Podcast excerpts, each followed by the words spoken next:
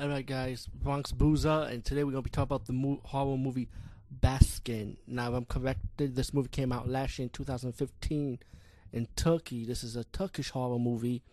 And the thing with Turkish horror movie, you're going to ask yourself the question, are they going to take over the horror genre?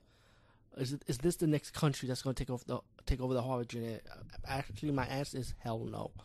But back in the days, I remember watching Turkish horror movies, or Turkish movies in general. They're mostly known for remaking Hollywood movies, like what else is new in different countries now these days, but you know, and they mimic it so well in detail. But now it's like Turkish horror movies are coming back, and let me tell you something. I watch a couple of these Turkish horror movies in today's era, like the new stuff, what they're doing now, and the trailers hype you up so much, like you think this is what's going on, like the movie's gonna be fast paced, and when you watch it, it's slow as fucking hell, and then you gotta wait when it gets to its point.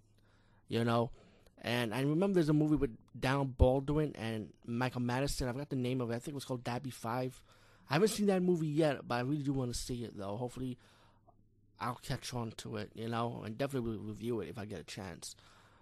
So anyway, this is another horror movie, another Turkish horror movie out now, and finally on video demand. It's called Baskin, and of course, like any Turkish modern day horror movie trailer, it looks good on screen, but don't be fooled. This movie, it's slow fucking pace. But am I saying it's a bad movie? No, I'm not saying it's a bad movie, even though it's not original. I mean, we've seen this done before. Spoilers, you know, when spoilers. I'm gonna spoil it a bit, you know, a little bit, but not the ending completely. But I'm gonna spoil it. It's one of those. Ready? I'm gonna talk about it now. The spoiler is this: it's pretty much one of those horror movies when you're dead. And you think you dead, or are you really dead? Is this really going on? It's one of those type of fucking horror movies. So again, it's nothing fucking new in any country, you know. But the way the trailers perceive it as, you think it would be like a fast-paced horror movie. But anyway, you got these police officers chilling in a restaurant, having a good time. Suddenly, you got this cloaked guy giving a bucket of meat to the chef to cook. So right now, I'm thinking about, are they gonna poison these guys to take them to somewhere else they're not supposed to be?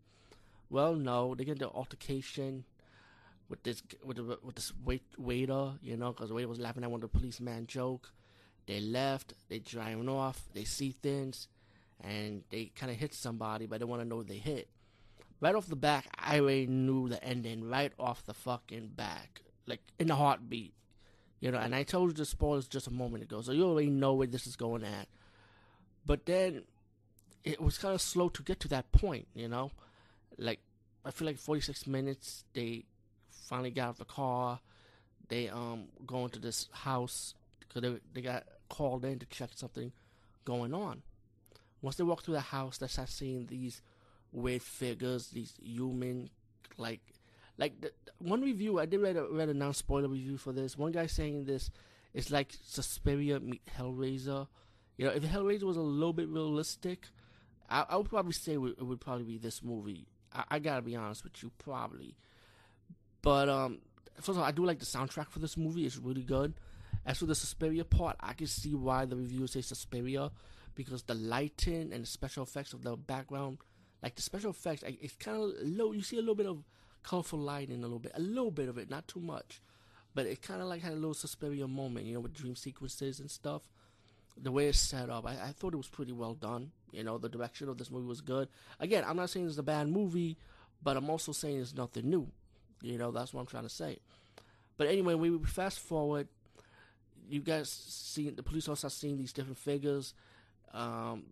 They like dead bodies and people fucking each other. Like, it's like orgies, I would say, probably in their own way. You know. And then we get to the part when they all get captured and tied up to a pillar. And we get to see the torture of hell. And oh my fucking God. When I saw the torture of hell, when he took off the cloak, I said to myself, holy shit, it's fucking Frieza from Dragon Ball Z. People, I kid you fucking not. If Dragon Ball Z was a live fucking action movie and they want to do Frieza, this motherfucker could play Frieza to the point. He looked like fucking Frieza. I'm not fucking lying. If Frieza was in the human form, it would look like this motherfucker. Guys, I am not fucking kidding you. She Baskin for that reason too. Like, yeah, right. Frieza's the ruler of, he's the torturer of hell. So anyway, so the torturer, right? We're calling Frieza anyway. Frieza, the torturer of hell, torturing these police officers one by one, and he's telling this the youngest police officer when he gets to his body next, that open your heart. I can see, you can see through. You know, like I don't understand that much of it, but I can tell you that the torturer got to the point. Frieza, his name is not Frieza though, but I'm just saying. He said, "You carry hell with you all the time. You know, I'm just here. We just had to be companions to take you there, pretty much." And when the death scenes on one of the police officers that raised this young boy, killed him, you get to another dream sequence with the boy, with the young police officer talking to his adopted uncle, pretty much, the uncle that adopted him, excuse me, and he said, "Hey, I got a key to the afterlife," and pretty much the young man's gonna use this key to unlock his escape against the torture of hell, Frieza. And of course he makes this escape. He's going to the road, run to the road. So that's when you say he's free. He escaped the hell, you know, pretty much. But then when he was running to the road, and you remember the part when I told you that the police car hit someone? Well, it's pretty obvious what the ending was. So, hey, like I said, it was so predictable in this movie. But all in all, I mean, it does have good points. You got a guy that looks like Frieza from Dragon Ball Z. Yeah, Frieza. Good soundtrack. Good lining for this movie. Good direction, the way it was going. But the story was predictable. It wasn't nothing new. Very slow pace. Again, I'm not saying it's a bad movie, but will I see it again? No, because I don't feel like this movie has a replay value for me to see it over and over again, you know. But I say, hey, just check it out one time and, you know, tell your friends about it.